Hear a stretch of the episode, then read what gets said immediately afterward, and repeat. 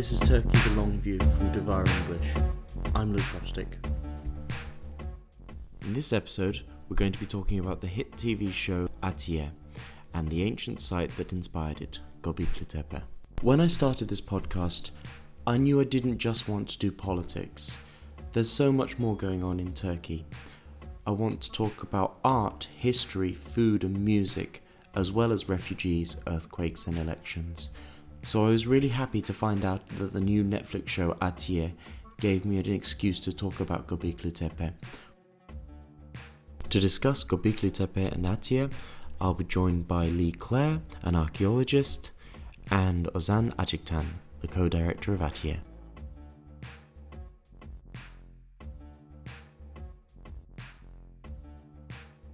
I don't, as a general rule, watch a lot of TV. I'll occasionally head over to Netflix for a bit of Peaky Blinders or Evangelion, but for the most part, I prefer to play computer games or read books in my downtime. Atiye is in fact the first Turkish TV show I made it all the way to the end of. I had a go at The Protector, but mm, it wasn't for me. However, Atiye worked. It's an interesting premise with a fantastic cast and some really cool representations of Turkey, and a very sleek art style throughout. And moreover, Turkish TV is having a kind of renaissance at the moment where people in Peru and in Korea and in Lebanon are watching shows set in Istanbul. So I was really happy to sit down with Ozan Aciktan, co-director of Atiye, to talk about the show and Turkish TV's place on the world stage. So I'm here with Ozan Aciktan um, in his office. Um, you're one of the directors of the new TV show Atiye.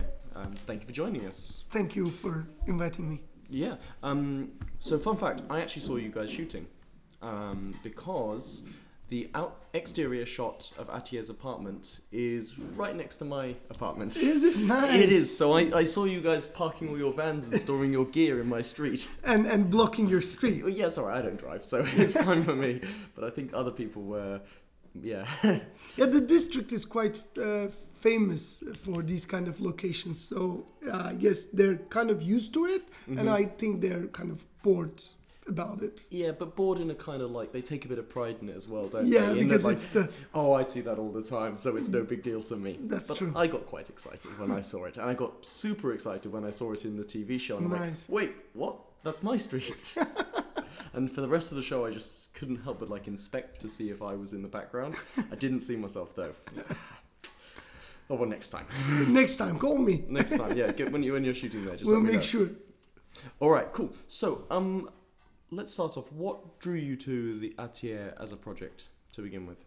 Um, well, there are a couple of things. Uh, first of all, it was the platform, the streaming platform Netflix. Since it's this uh, the biggest name in the game lately, there's a, a bit of revolution going on about the way we uh, see movies, we watch TV shows, and all that. So that's the first part of it. But when they approached me first time with Hakan Muhafız, I wasn't really intrigued by it. I was also uh, quite busy out from a feature film. So Atiye was not only Netflix, it was also the project. When I say the project, it involves a couple of names.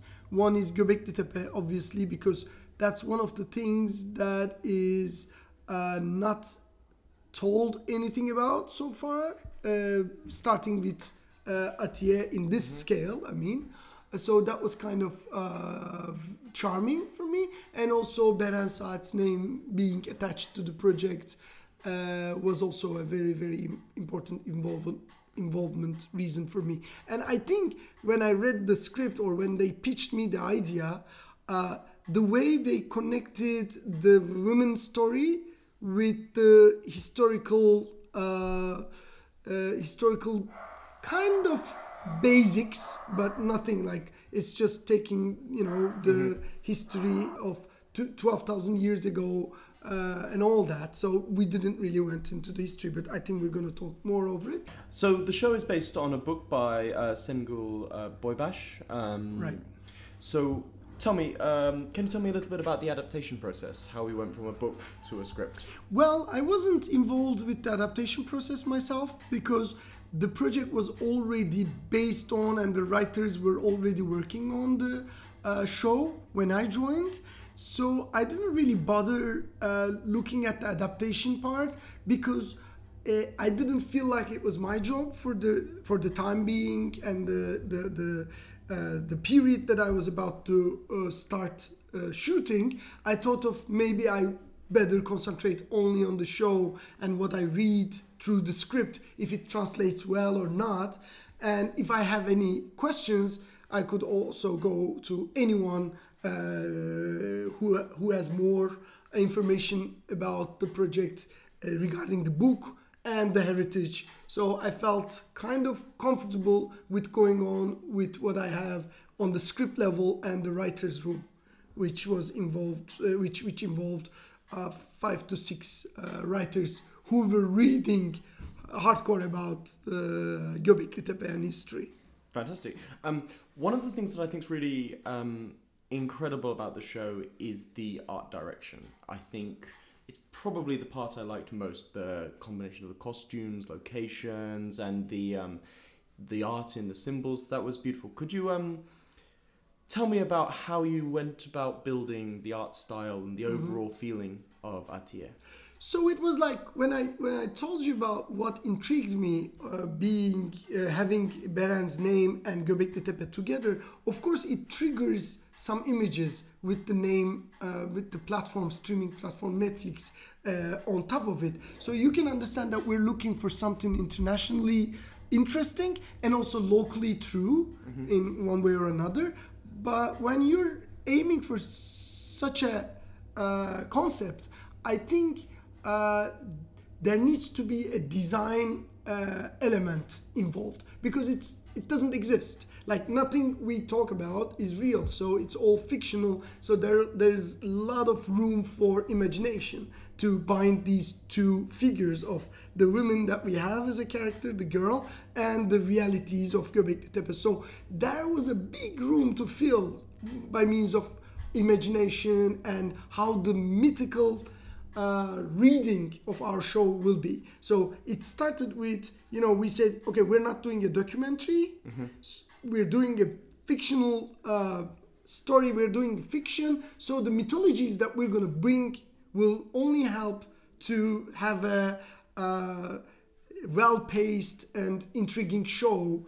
Uh, or interesting show for the audience so we didn't really care about uh, the realities so which means we got out of the burden of anything real or true uh, with the history. So that gave us a lot of room for imagination. And then we start talking with our production designer Denis Kobambay, who was uh, uh, mm, a colleague of mine who whom with whom I wanted to work for a long time. So we came together and created these basic concepts about this woman figuring things out in her life with the wide aspect of Turkish Anatolian uh, look. So it was it was a lot of you know talks in a lot of rooms about the images and the iconography that we have, and also the script was also very rich by means of using a lot of Turkish uh, iconic mythical uh, stories one way or another.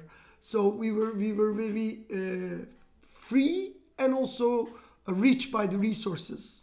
It's also um, it gives a pretty good impression of Istanbul as well in that a lot of like shows that are made for foreign consumption about Istanbul they tend to focus on Grand Bazaar, Yeah. uh, Hagia Sophia, this sort of area, whereas yours is very much Cihangir, Nishantashire, these kind of places, which also reflects Yeah. uh, a truth about what Istanbul's really like, which I thought was impressive. Yeah, thank you. I, I'm glad you mentioned this because the when I was uh, I, I I thought of maybe not going to the details that much, but I realized that this is the time because like once you have this character, fictional character Atiye, and her family.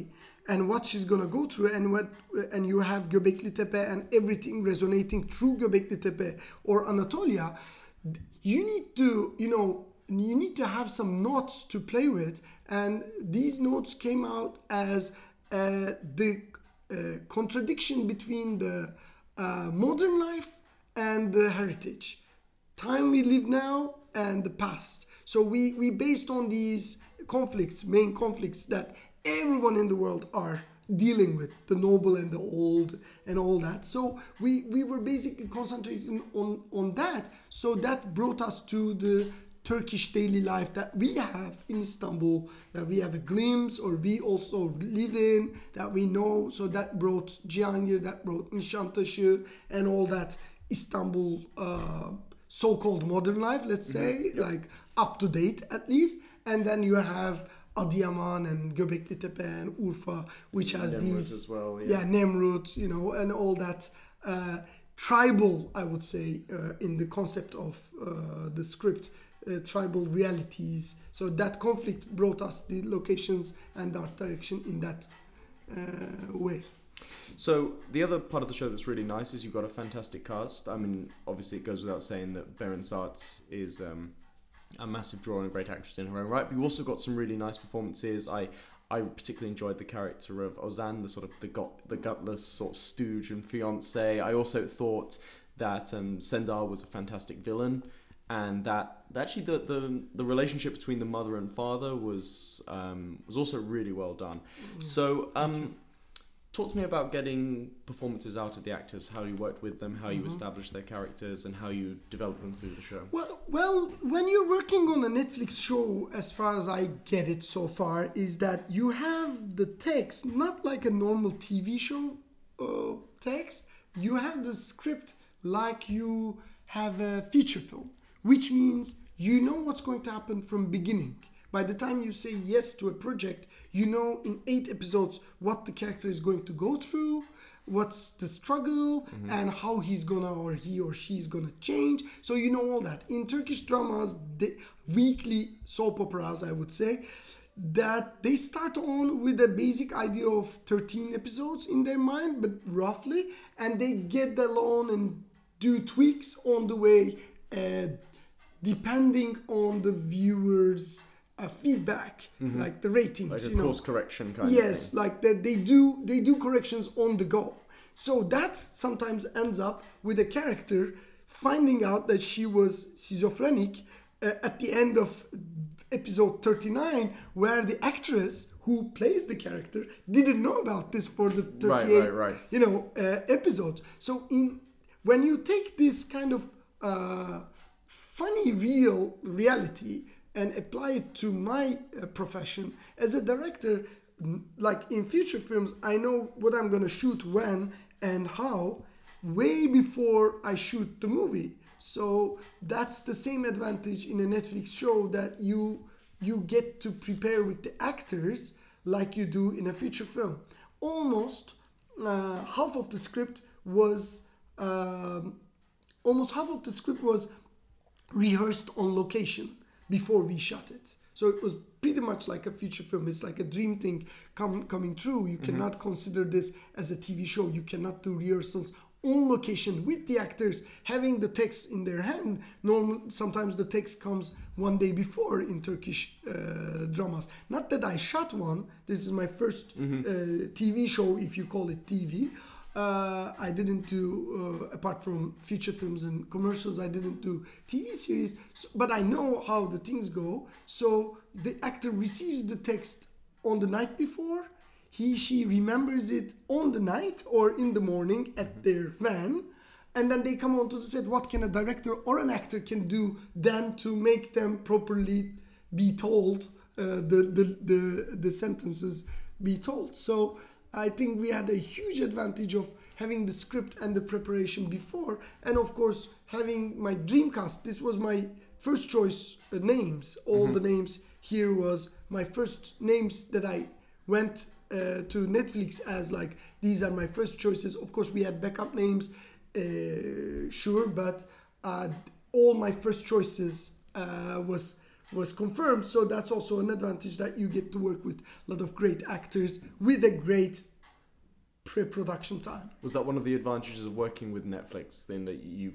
it's such a huge brand name Netflix that when you suggested to the actors, "Hey, we're doing this Netflix show," it's I- gonna I think be it made- everywhere. That yeah, I tempting it, project for them. I think it made it made an effect. I don't know if it will be like this in the next projects to come because once they produce 10 to 9 uh, you know uh, projects a year. It will basically be feeling for the actors living in turkey like a tv channel national tv channel which produces some shows. Right now it's you know a kind of fresh so everyone is tempted Sure. to be in part of it. But later on i feel like because they're creating these good connections with uh, turkish market very very strong connections so i think they might feel like a local company which might be an advantage uh, to supply uh, scripts and new shows and new ideas but also might be uh, of their disadvantage because of uh, people just acting like one of uh, those shows that they resist to do or they want to do. Uh, you know, like. So you're it- saying it might- the, the novelty of working with for Netflix is like a draw now. I think yeah, somewhere around this time it's it's coming to an end. Now we need to set new terms of working with uh, international platforms. Not only Netflix, the others are coming. Uh, one this year or next year, I don't know, but we hear uh, news uh, that there the other platforms are interested in Turkish market. So I think we need to build a new way of language uh, than being fresh for the market. Like let's talk business and how we do this. How do how do we do this now in the worldwide uh, aspect? I think it's something that's not really appreciated by people in Europe and America. That Turkish television has this incredible reach, like all over the world. I recently did an interview with Fatima Bhutto, who wrote a book about Turkish television, Yeah. K-pop, and um, and Bollywood, and she's saying like it's an, it's incredible how in the last sort of decade Turkish television has gone from being quite regional and now it's you can get it in Korea, you can people watching it in Lebanon, you've got people watching it in Peru. So I was I was curious to think what what do you think is about Turkish television that catches audience around the world so successfully? I think there are two things to mention about this. Uh, w- one is, uh, I think, well, I don't really know what is the essence that is uh, getting all these interests all around the world. Because if I knew the, you know, formula, I would be, you know, creating many of those. So I'm not really sure what is it that ticks people. Uh, obviously, there is something that other countries don't have. Um, my take on it is this in betweenness that we have. Like, uh, there's a nice um, saying, I think it was uh, Murathan Mungan, uh, one of these prominent writers uh, living in Turkey right now. Uh, Murathan has said Turkey is like a bridge. Bridge is something, nothing similar to the other edges. Like it's something in between. It's neither west, it's neither east. It's it's something in between. As it is, it is something in between, and there's nothing to compare, or there's nothing that it has similarities with. So I kind of like that analogy. I, I think Turkey by itself stands alone by being stuck in east-west culture.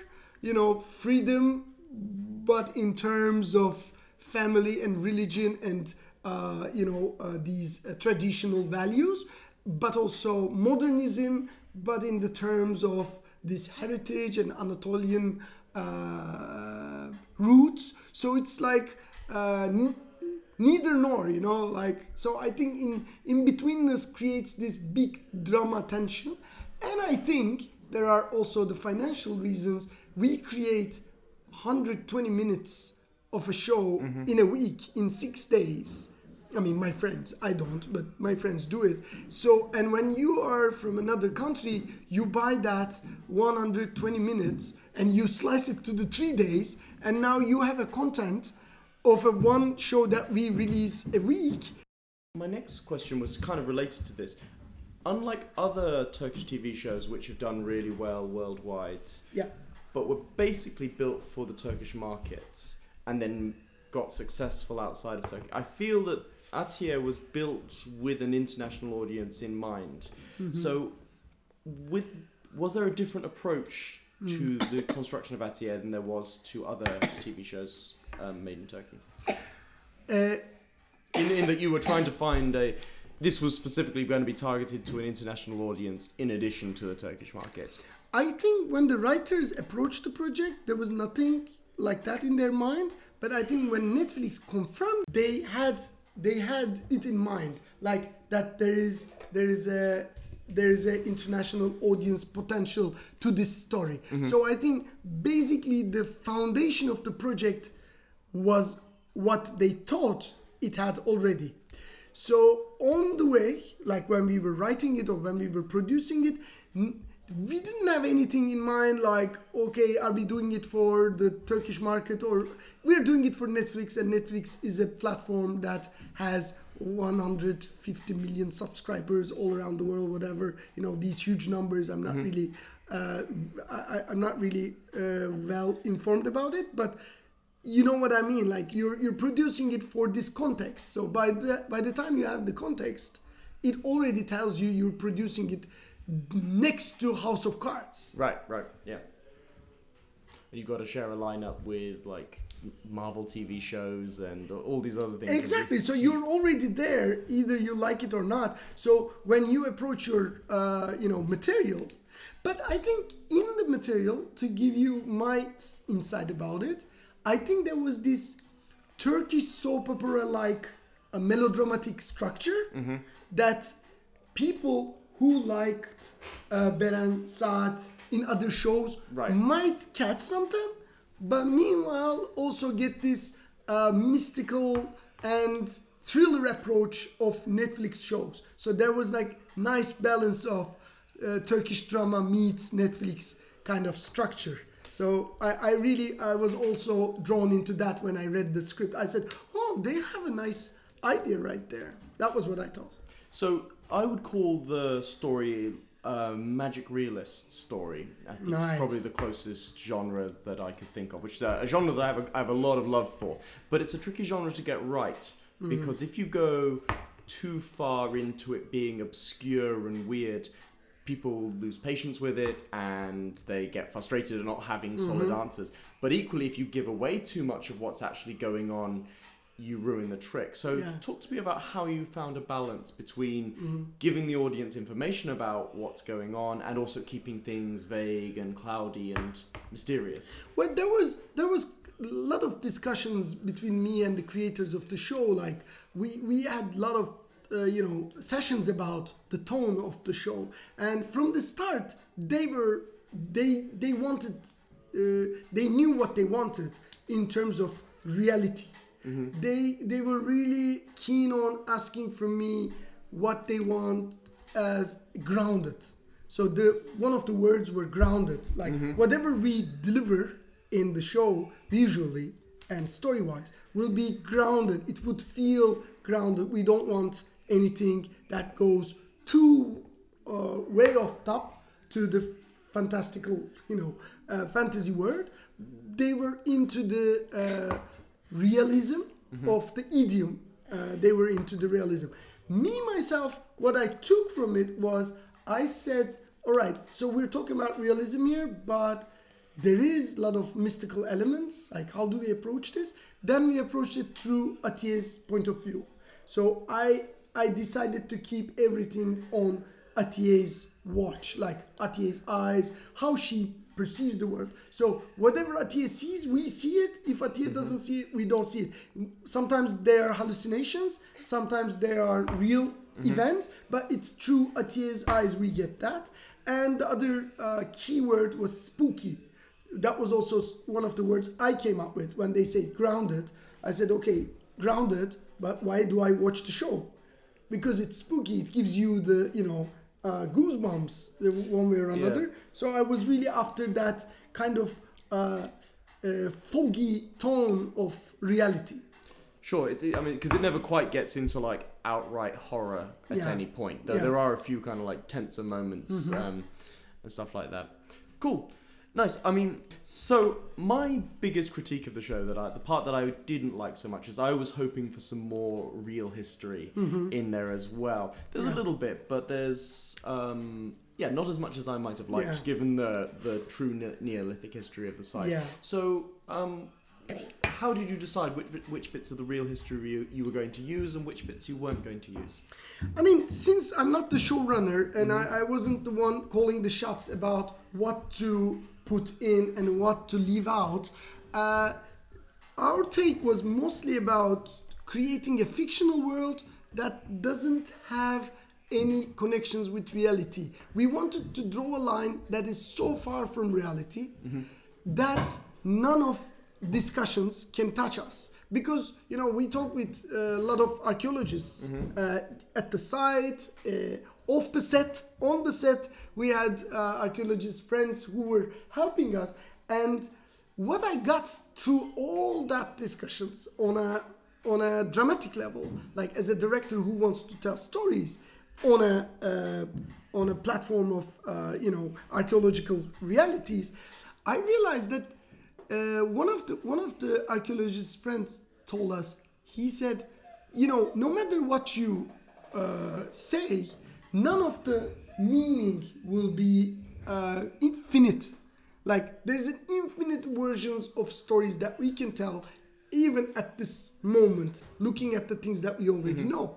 So even uh, our friends who are uh, specifically concentrated on these subjects cannot come up to the ending meaning. Who are we to you know draw a line about göbekli tepe?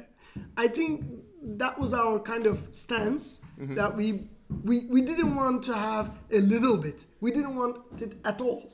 So the truth about it is there there's a there's a site which is 12,000 years ago uh, based uh, 12,000 years ago. Of course given the time of all the information all those guys gathering that information to make those uh, monumental um, uh, location uh, we just have that as a reality. And for some it says that it's the oldest temple. For some it's a market. We don't even mention that but for some it's a marketplace because of being where the crossroads are uh, happen to be. So yeah. reading reading of history one way or another uh, at our times if you don't have a you know concrete uh, proof is all speculations. And by the time you create these speculations one way or another you become political uh, for the time for the zeitgeist. I'm not meaning the daily newspaper politi- politics but it also involves the daily newspaper politics. But i mean it like by the time you start saying okay this is our take on göbekli tepe you need to you know make sure you know more. Where in our case we just had a story to tell based on Anatolia and Göbekli Tepe happened to be a good reason and a good location to base the story on. So we just left it at that. We didn't even want to cross a little bit more. We wanted to have a vague and uh, distanced storytelling to the realities of history because by, by the time you step in you're lost in the sea of all that information and knowledge Sure. so that was kind of the a, a decision we made on purpose I mean, it's it to a, I mean, I could I could see the argument that by just kicking the issue of the real history away, almost, it better to like step away from it entirely than attempt to deal with these complex historical arguments and get it wrong. yeah I think there's a certain sense in that.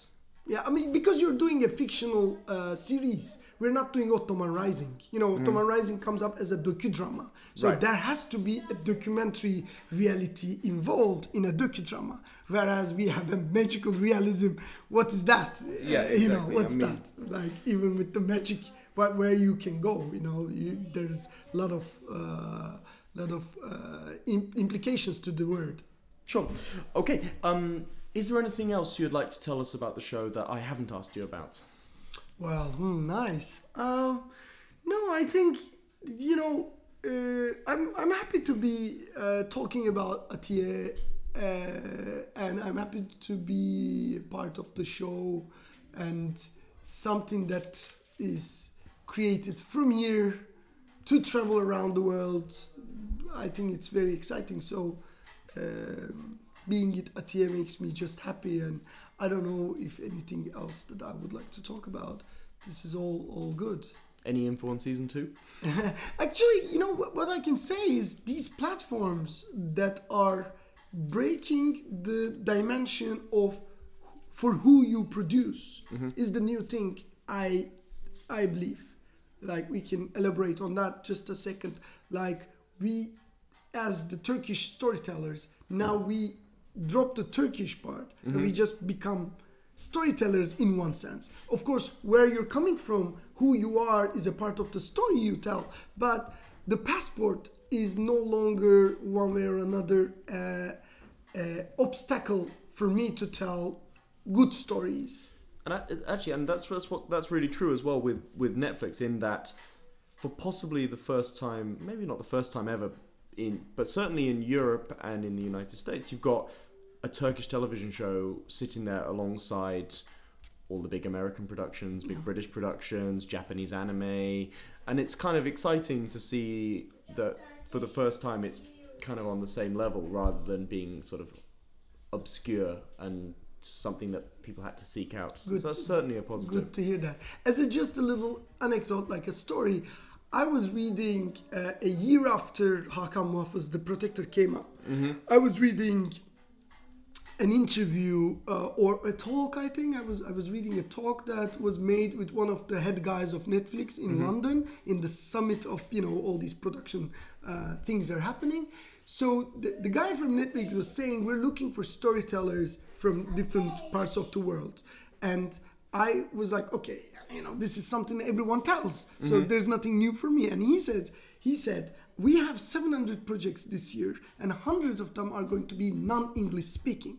Yeah. So that got me tempted. I said, okay, 100 of them will be non-English speaking.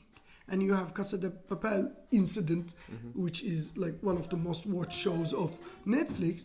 And then I realized, okay, if there's 100 non-English speaking projects, at least one of them will be directed by me. So I get, I, I took the phone and called my friends saying, you know, are you still interested in working with me? To my producer friends, and that's how I got involved. So you know, eh, from a talk in London, uh, on a world scale production level, uh, a Turkish storyteller gets influenced and get tempted to be a part. So I think the world is getting smaller in this sense, and that's a good thing. Yeah, I agree. I mean, it's I can't. It's I, I don't watch a huge amount of TV, but it is fun to be able to see like a Dutch show and a French show and a Korean program and Right. something from Turkey all together in one place. I think right now, you know, yesterday.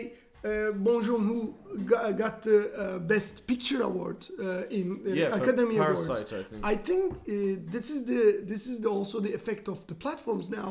Like even Academy Awards need, man, like realized that they need to look out of the out of their world Mm-hmm. to the other storytellers to give Academy Awards for. Sure. Yeah. I think that's a pretty good note to end on. So, Cheers. Um, thank you very much for joining me. It's been interesting. It was nice. Thank you. Cool.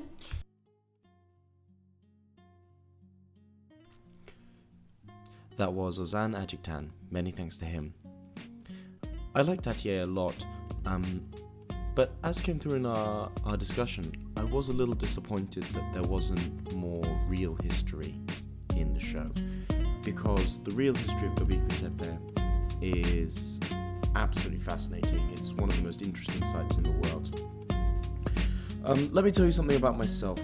Um, I studied history at university, um, but I didn't really look very much into Göbekli Tepe when I was studying it. Um, my courses were all much more recent history. When you study history or archaeology, at some point you have to take a pottery module where you learn how to date sites by identifying various fragments of pot that you find on location. I personally never found it particularly interesting, but one of the things I found when I was researching Göbekli Tepe was just a line in a in a paper that said it's impossible to date Göbekli Tepe by looking at pottery fragments because there are no pottery fragments because the site predates the discovery of pottery. And that's wild. That's that's so old. It's it's absolutely fascinating. So I'm really, really happy to be joined by Dr. Lee Clare, the coordinator of research and fieldwork at Göbekli Tepe, to talk about the site.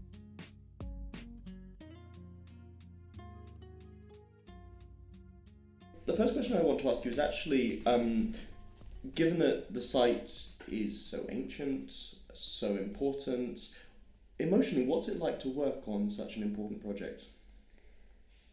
That's a big question, obviously. I mean, um, I think for anyone, uh, any academic or archaeologist looking at the Neolithic period, Göbekli Tepe is a non plus ultra of, of sites. I mean, um, you know, obviously from uh, the media attention it's received in the past few months or year or so, that the site is um, particularly significant with regard to the development of the Neolithic. You know, this period when people became or changed from hunter gathering to a, a, sort of farming way of life, and uh, for this crucial period in, in history, in, in prehistory, you could say, um, it's it's a very important site. It's giving us really insights into uh, not only how the people were living at the time, but also into their, their thinking. Could you start off by giving me an idea? Um, what would Anatolia have looked like in the period of Göbekli Tepe? Would we recognise it today, or would it, or would it have been completely different?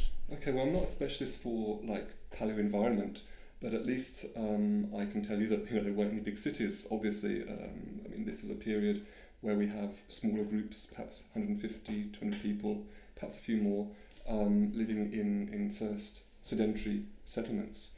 Um, but of course, the Neolithic is very long. It's a long period. It starts, you know, back in the early Holocene, which is like you know, 10, 11, 12,000 years ago. We have this first development to, uh, you know, people becoming sedentary and starting to really collect wild crops um, and hunt. Um, and then that progresses on uh, through, you know, four, five, six millennia um, when, you know, in, in around 7,000 we have pottery come in. So it's a, it's, it's a lot of, we speak about the Neolithic package where we have different packages, different parcels coming in at different times through the millennia, which then at the end of the day, you know, around you know, 6,000, have culminated then in this sort of developed Neolithic um, uh, subsistence-oriented lifestyle. I see. And the site itself, I mean, when we look at the site itself today, you can see the circles of stones, the bigger stones in the middle. Um, I understand the structures would have been would have been roofed or covered. Is uh, what would what would the site itself have looked like at the time? Well, that's that's the thing. I mean, things have been changing at the site in the past two or three years. We've had uh, uh, new shelters, permanent shelters, uh, constructed for the protection of the monument. And in the course of this uh, construction work, of course, we had to do deep soundings in the site um, to anchor those, um, provide foundations for these for these shelters. And of course, that involved actually doing these deep soundings through the entire mound, as it were, to the underlying bedrock to, you know, to drill in the, the, um, supports and the foundations. And that gave us the unique opportunity to see the lowest levels of the site and different you know, phases of the site, because of course, Göbekli Tepe is what's called a höyük. it's a settlement mound, which accumulated over millennia, in fact, what, 1500 years, uh, as we now think, from around 9500 to about 8000 BC. And when you settle on the same spot the whole time, then you have this accumulation of sediments mm-hmm. or archaeological deposits. At the end of the day, you have what's what we call a höyük or a tepe, um, which is one of these settlement mounds. You see them quite frequently around uh, uh, in a lot of places, especially in, in southeastern Turkey, but also all over Turkey and into the Balkans. Um, so uh, this enabled us to really see for the first time, or we had new sort of uh, results from these deep soundings. Uh, and for the first time, we could actually see that people at the site at Göbekli Tepe weren't just coming there for ritual purposes, as has been propagated previously, mm-hmm. but were actually living there as well. So the site would have been a settlement. Um, it would have had houses, obviously. Um, it would have had these special buildings. We refer to them as special buildings, not temples, because temple mm-hmm. is, is more or less an interpretation yeah. that I don't want to use in, in this respect. I believe your predecessor um, referred to them as a sanctuary, didn't he? Yeah, sanctuary or, or temple, or you know this sort of thing. Always this sort of clear religious connotation, and I think um, for us now we're trying to get away or step back from this interpretive sort of uh, vocabulary, as it were, and use more neutral terms. So we're referring to special buildings, building structures. Um, so you know we have uh, eight of these so-called special buildings. Mm-hmm. Uh, they differ from the domestic buildings in that they have these monumental sort of monolithic T-shaped pillars, and these that's correct would have been roofed over. They were buildings. They weren't open sort of circles of stones, standing standing stones like Stonehenge. Yeah, because that's what when you say stone circle, you instantly go to Stonehenge. Exactly, and it's not that they are buildings. They were probably roofed over. Um, they had entrances. Uh, they, they weren't open to the elements, as it were. So um, quite different. Uh, there's always been a lot of discussion whether they had a roof or not, even at the time when, when Klaus Schmidt was working there. Um, but now you know we're, we're seeing that these special buildings were an integral part of the of the domestic settlement, and of course they were playing a certain role within that. Um, I think obviously I want to avoid the religious sort of connotations, Mm-hmm. but of course rituals would probably have taken place in there, but it'd been more than that. It would have, they would have been social meeting points, I think, and that's really um, emphasised by, by what we're seeing engraved on, on the stones, the, the setup and the layout of the buildings. I think that all speaks in favour of a more social sort of gathering point rather than just this sort of ritual purpose that's been uh, proposed in the past. So I'm curious about this idea that it was a settlement as well, because in some of the literature I was reading in preparation for this, it was saying that if that there wasn't some of the obvious markers of a settlement, like there wasn't any water, they, they were struggling to find, I believe, waste pits was what they were looking for. So what lay out the evidence that it was a, a settlement and, and not just a, a, like a sanctuary? You're quite right. I mean, one of the main um, arguments against a settlement at the site um, was lack of water. So we're on a limestone plateau on a hilltop. Um, so there's no flowing water in that respect, no, no streams as we as, or sources of, of water as far as we know. Perhaps in the past there were you know natural springs up there, but we don't know about that at the moment. Um, but what we do have is, and it's been known for quite a while, is a series of cisterns um, across the plateau um, with carved sort of channels leading to them. So they, the people would have probably been actually um, uh, harvesting the rainwater, in fact. I mean, at this time in the early Holocene, 11,000 years ago, I think we could have probably would have had uh, more precipitation down there than, than present, Mhm. perhaps even with summer, summer rainfall. And they were actually harvesting this rainwater and storing it in these cisterns, um, various sizes. Um, and, and of course, that would be one solution to the lack of water. Um, and of course, the other thing that was missing uh, the whole time was just the, the domestic structures themselves. The focus um, of earlier work up to about you know, 2014 was always on these big special buildings and the big T pillars. Um, and what was perhaps they paid less attention to the to the domestic sort of uh, thing, and we do have domestic structures now that, were discovered earlier but weren't recognised as such, perhaps. And now we can see that we do have a significant domestic occupation at the site. So people were living there uh, and building special buildings as well at the time. And of course, um, what people tend to forget is that the site was long lived, 1500 years. Um, so it's a, you know it's really an accumulation of different deposits and different buildings from that whole entire period. So the whole mound would not probably not been settled at one time.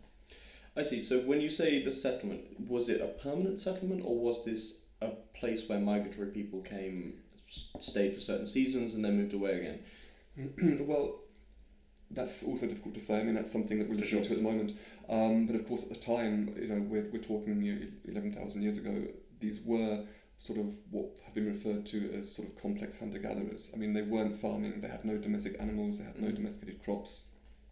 They were harvesting or collecting wild wheats, uh, they were hunting. Um, and um, of course, we do think that they were probably semi-sedentary, if not permanently sedentary, at the site. But of course, that is something we're looking into. We need to look at the, the, the remains that we've actually uncovered in the recent years to actually go deeper into that to see if there are indications for all year round presence at the site. And you know, you can do that by looking, for example, the animal bones um, of you know, the gazelle was hunted quite frequently.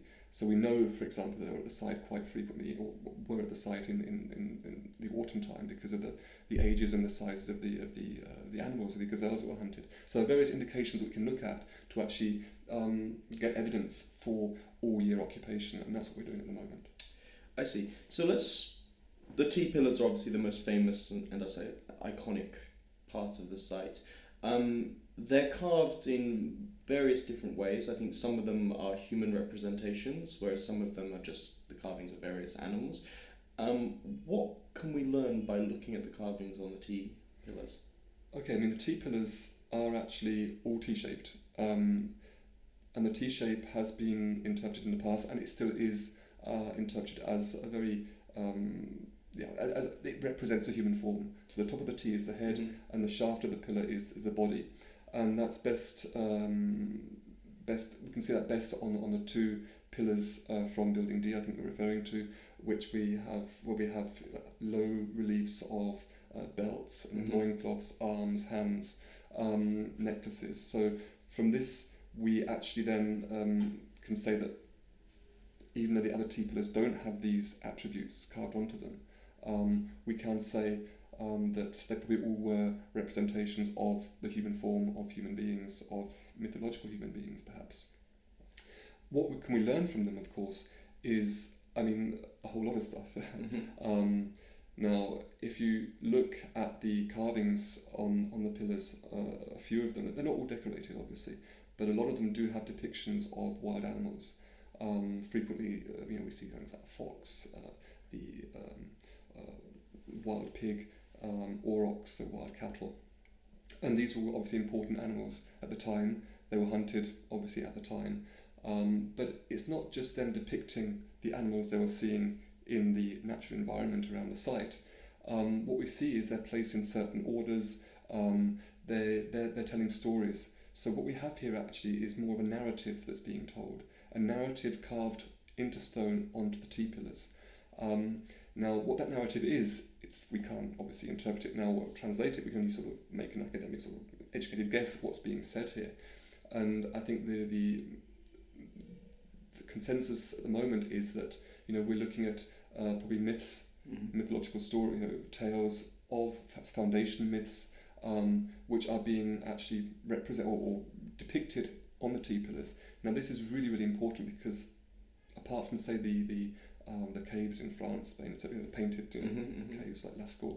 Um, this is the first time we're seeing something like this. But the difference between Lascaux and the cave sites and Göbekli Tepe is Göbekli Tepe is a is a built structure. It's not a natural phenomenon. It's not a cave. It's not something natural. It's a built structure by humans. So for the first time, they're depicting their narratives on a on a structure which they built, perhaps even for that purpose.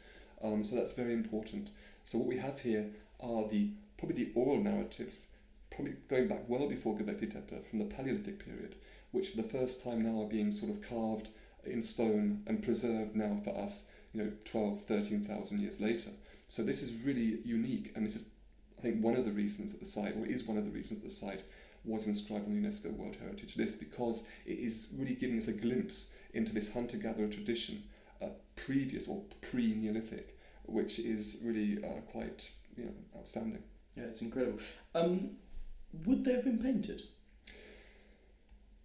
they would have been using colour, I think. I mean, we do have pillars where we do have sort of remnants of, of, of, Mhm. of colour, possibly. I mean, this has to be looked at in more detail, but I think ochre would have been used. We have finds of ochre from the site, so they were using at least red colour, and I think other colours would have been used as well. You shouldn't actually, when you go to the site, you see these grey stones. I don't think you should be sort of imagining these stones as, as looking like that at the time. I think they would have you know, carried colour, they would have probably been adorned with various uh, things, um, you know, perhaps even leathers or you know, uh, animal skins, etc. So um, I think it'd be wrong to sort of imagine the, the site just like it is now, obviously.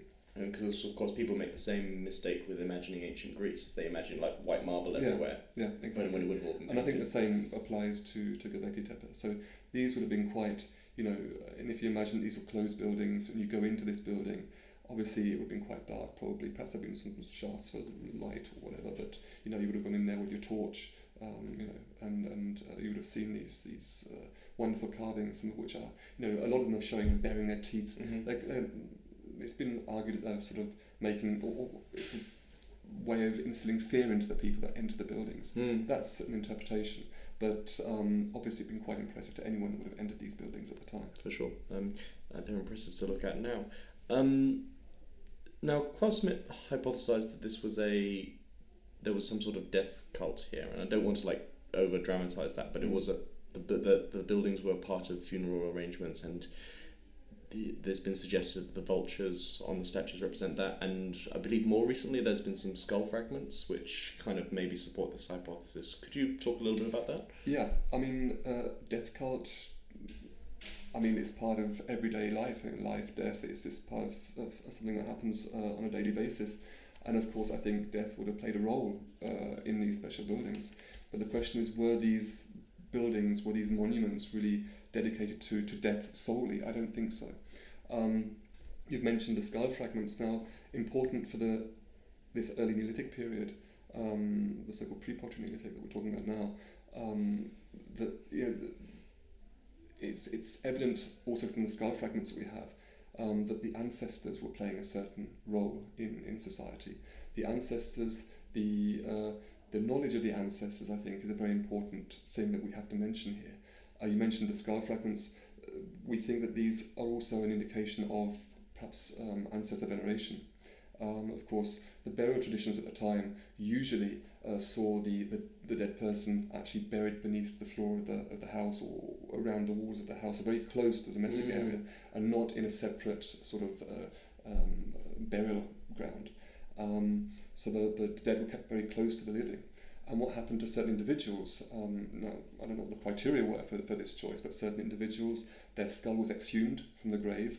Um, was they didn't wait too long um, because they had to clean it. Obviously, there was still skin attached uh, and, and hair probably, and they actually scraped it with a flint blade, and we have scratch marks on certain fragments of skull. The fragments from we have a few fragments from Göbekli Tepe which have deep grooves.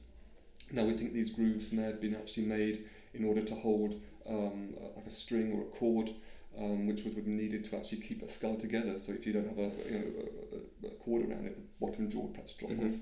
Um, but also these cords could have been used to attach decorative elements. So they were actually decorating the skulls of certain individuals, and these probably would have been displayed perhaps in these special buildings. So the ancestor obviously played a very important role, and even the T pillars themselves could be depictions of those ancestors. Um, if we think about the mythology and the foundation myths that I mentioned earlier, I mean, the whole thing is geared towards, um, I think, keeping the group together.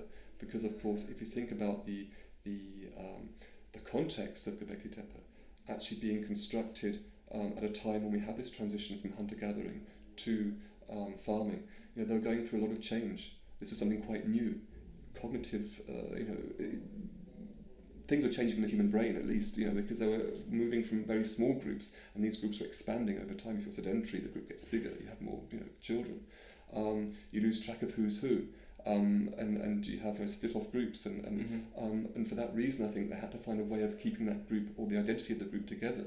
And one way of doing that was, I think, to actually show this uh, these myths, these tales that they had on stone you know, on a permanent basis, um, to actually sort of um, emphasize group uh, belonging to a certain group. So that's what I think we're seeing. So I think the ancestors played a key role in that. So although I'm not saying that the, the monuments or the buildings, the special buildings of Göbekli Tepe, were dedicated to the dead or uh, stemmed from a death cult, I think that death and ancestors played a very important role in these structures. Okay. So the traditional thinking when looking at these ancient societies has been that agriculture comes first and monumental architecture comes second. Now, Göbekli Tepe very much upsets that theory. Um, in what way is is it, is this a unique thing that's happening in Göbekli Tepe, or is that original idea? Does that other orig- original idea work in other places, or yeah? Well, um, I mean, this was this was a big uh, sort of uh, thing when Göbekli Tepe first came out. oh, it's know, in Yuval Harari's in- book, in- for example? Yeah, for example, in the 1990s, mid 1990s, when Göbekli Tepe was rediscovered, it was actually discovered in the 1960s in, in the course of survey work, and then was more or less forgotten until the mid 1990s when Klaus Schmidt returned. And when he went in there, he found these uh, these um, buildings, these special buildings, with this you know with this, this monolithic sort of architecture. Um, the he proposed that, um, and this is based on, on work previously done by, by Jacques Cauvin, that possibly that the, the gods came first, and then after that, uh, you know, civilization and domestication, etc. Um, the argument being that in order to construct buildings of this type, such significant, you know, massive projects, um, they would have need to actually provide the people with victuals, with you know, food and drink, and, and that would have been a reason to actually you know, push forward domestication I see. um, in order to, um, you know, or uh, domestication was necessary, in fact, uh, to build these monuments. So, in order to do that, you know, that happened. Domestication. Um, And I said, if people are living around there, for example, the way that grain tends that we that we uh, that we think grain works is that like people were just scattering grain as they went around harvesting it naturally, and then it started growing in like clusters, and people started noticing that it grew in clusters, and then started agriculture. And if I'm understanding you correctly, what you're sort of suggesting is that because people were coming here anyway, these sort of, for example, clusters of grain that would become farming built up around the site. Have I got that right? Well, I mean, the environment around Göbekli Tepe is actually full of natural or, or wild grasses, and that would have been there anyway. That would have been a resource that they Oh, would I have been see. using. Um, but the argument being, in fact, that they intensified this in order to feed the, the work, workmen to build these monuments, uh, thus leading uh, you know, religion, you know, then leading to the domestication. Um, so that was the argument put forward by, by Klaus Schmidt based on work uh, previously done by, by Jacques Cauvin. Mhm. Um, and um, but you know now I'm, I'm seeing it. I mean, you've got to look at the context again. I think it would be wrong to give this function or this sort of you know, it's like a smoke. As a smoking gun of neolithization would be Mhm. wrong in my opinion. Like I said earlier, the neolithization was a very long, drawn out process, starting back in the Paleolithic when we have first century communities. And, and progressing right you know, into the into the seventh millennium, as it, as it were. So a long drawn out process, and it is factually not right to give this you know this this credit to one particular site. I see. Uh, furthermore, Göbekli Tepe is not the only T pillar site, and this is not known by a lot of people. It is one of the like 15 or 16 sites, T pillar sites known from the Şanlıurfa region. Mhm. Um, it's one of four that have now seen excavation. Mhm. The first being Nevalı Çori, which was excavated in the 1980s um, by Hauptmann and also Klaus Schmidt participated in that excavation. That was an excavation undertaken by the Şanlıurfa Museum and uh, the German Archaeological Institute. And uh, then came Göbekli Tepe, and in the meantime, we have excavations now going on at a site called Harbetsuvan Tepesi um, by um, a Turkish colleague, Bahattin Çelik, and also more recently at the site of Karahan Tepe, Mhm. which is um, also not far from Göbekli Tepe in the in the Tek Tek Mountains, um, currently under ex- excavation by um, Necmi Karul from the University of Istanbul. So we now have four sites, and the hope is that in the course of time we can actually compare the results of those four sites and, and really get deeper into the matter. Um, so, and, and other sites are known from surface survey as well. Um, you know, T-pillar sites were uh, quite frequent at this time. Funny enough, only in the Şanlıurfa region. So that was going to be my next question anyway, was um, the Göbekli Tepe is not a standalone site. It is part of this kind of broader picture that's happening um, across the Fertile Crescent. Right. Um, so how does Göbekli Tepe fit into the larger picture of the region? Well, it's a network. Obviously, I mean, if you look at the symbolism at a lot of these sites, I'm not just talking about the Şanlıurfa or the Euphrates region, uh, which includes, you know, the upper Euphrates or basin around um, uh, but also further south into northern Syria, a lot of uh, sites from this period. If you look further east in the Tigris region, we have an, a numerous sites, numerous sites from there that have been excavated also, um, and those in, in the course, you're aware of the dam projects going on in there, a lot of salvage excavations going on, numerous sites excavated in that area um, from the same period. And they are actually sharing the same symbolism. Um, you know, you see a lot of the, the snakes and the various things carved on, on small finds at all of these sites. Um, although the Şanlıurfa sites are the only ones with the T pillars, funnily enough. Mm-hmm. The other sites do have pillars in their architecture, but they're not the T shape and they're not sort of as monolithic and, and, and uh, large and as, as we have at Göbekli Tepe. Um, so it's part of a network, and, a, and that network is actually part of a much broader network because, of course, the, the neolithization was taking place over the whole sort of Fertile Crescent region. You know, if you go further south into Levant, you have other um, societies. Um, you have the Natufian Epipaleolithic period, followed by the pre-Pottery Neolithic there as well, and also in in Iran, uh, Iran they have uh, there are sites as well um, uh, there. So I mean, it's it's part of a larger network um, of of neolithization uh, at this time. So what exactly do you mean when you say network? I mean, are these people trading with each other, or I think are they trade moving go too, between them? yeah, I think trade goes a bit too far. I mean, obviously they're they're sharing ideas, hmm um, as we can see from the symbolism, at least in in, in southeast Anatolia and, and uh, uh, northern parts of Syria. Um, they are you see similarities in, in architecture, hmm um, uh, obviously also in subsistence.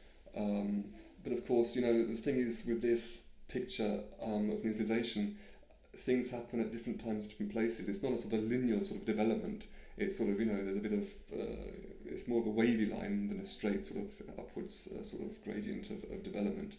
Um, but they would have had contact. I think the best example of the contact they would have had is through uh, materials like obsidian. Um, Mhm. Obsidian from Eastern Anatolian sources, uh, more or less being passed down. Uh, you know, you find it uh, as, you know, all uh, over Anatolia and also down into the into Levant at this time. So that also testifies to at least movement of people. There was a lot of movement going on at this time. We shouldn't think of these people as being restricted to one sort of territory or whatever, but they were moving, and, and they would have had they would have been seafaring as well. I mean, we have the Oh, really? Uh, yeah, sure. I mean, they we the earliest uh, settlements in, in, in Cyprus were colonized from the mainland, from. Anatolia, and, and they are the same date, PPNA, PPNB, so uh, tenth, 9th millennium. Though Um, the sea would have been lower then, wouldn't it? It would have been possibly easier to get I, to I, places. yeah, I mean, there would have been a certain amount of change, but most of that change would have happened by this time. Oh, I see. Um, okay. Um, of course, there, we have a lot of, uh, since then, we've had a lot of uh, sort of uh, erosion and various things, and, and um, uh, but uh, yeah, the sea level, I think, more or less would have been more or Okay, the so this is after like the, the big melting big of melt, the it's ice caps. The big melt, yeah, yeah. Um, so certainly there are sites that are submerged from that period, but um, you know, plus minus, I think you know, it wouldn't have been dramatic. Um, so that's that's important to know. You know, th- these people were mobile. Um, they were using the waterways. They were using the sea. Um, they were obviously walking um, between settlements. They had activity zones around their own, their own settlements. So you know, i we shouldn't think of these people as being uh, simple or, or you know. Wild in a way. I mean, that's the vision that yeah. A lot of people have. It's, it's really quite wrong. You know, these people were modern humans. They had been for a long time. Um, and, and you know, if been born today into our culture, they would have been just like you and me using, you know, their mobile phones. Mhm. Um, they were physically, The same. although not cognitively perhaps, like us. So my my next question, kind of again, is is on the same lines, which is um, what are some misconceptions about Göbekli Tepe that you'd like to correct? You've got an open open mic to correct a couple of a couple of things that you think people misunderstand about the site. Well, I think the biggest thing is the temple issue. I think it's just, um, I'd say it's misinformed to speak of these buildings as the world's first temples. Mhm. Um, obviously, that's going through the media, and I appreciate that that's one of the things that's used to attract attention and media attention to the site, and it's you know, valid, perhaps in, in that way. But looking from an academic point of view, I would like to stress that you know the site, in my opinion, is not the site of the world's first temples. Um, you know, it's not the place where agriculture was born. Um, uh, for example, we do have no Mhm. Domestic animals, domesticated animals or crops, for example. So uh, these things are the most important sort of messages I'd like to get across. Um, and also the, the, the value of the site. Um, even though it's not this smoking gun uh, that a lot of people uh, have, have proposed, it does give you those insights into the human mind um, at this crucial transition uh, that was taking place at this time.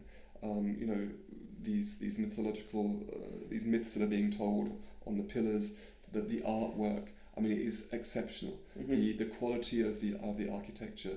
Um, these people were not, you know, they were developed. They had a developed and uh, you know mind. They were, were were working in teams or working in groups. This brings us on to social hierarchization, that sort of thing. That's something that's you know discussed widely uh, among colleagues. I do have one thing that I just wanted to like clarify that. Why specifically is the word temple incorrect? Like, I mean, because it implies like priesthood, um, votive offerings, all sorts That's of right, other I mean, things? Yeah, I mean, temple and temple economies, uh, in my opinion, don't actually come onto the scene until like you know the, the Bronze Age or so. I mean, this is something that comes much later.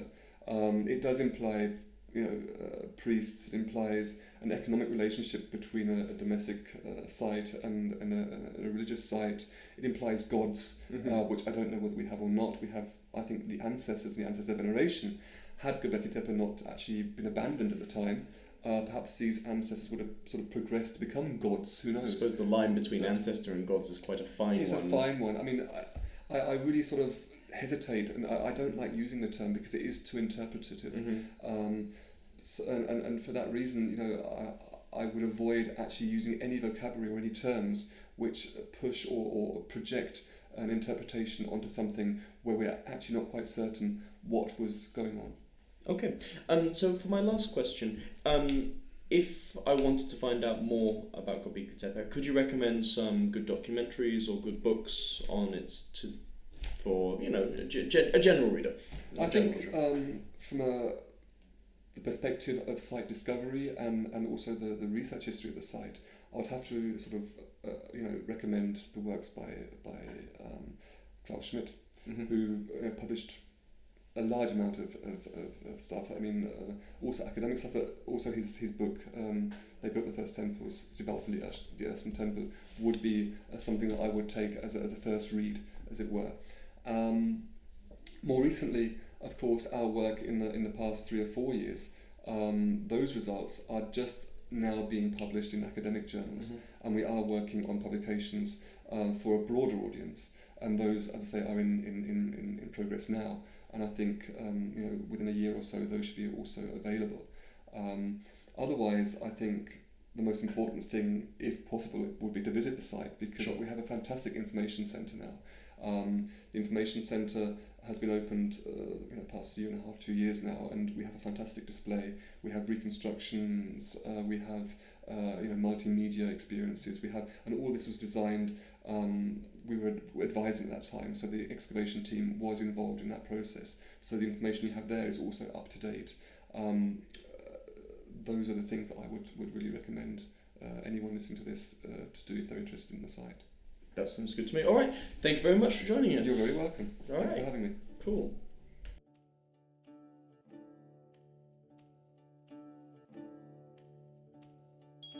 That's our show. Music was by Beton Orman and DJ Neo. Find more music at djneo.net. Thanks to our guests, Lee Clare and Ozan Açıktan. This has been the Turkey Cast from Duvar English. Give us a like, share us with your friends, and most importantly, join us next time.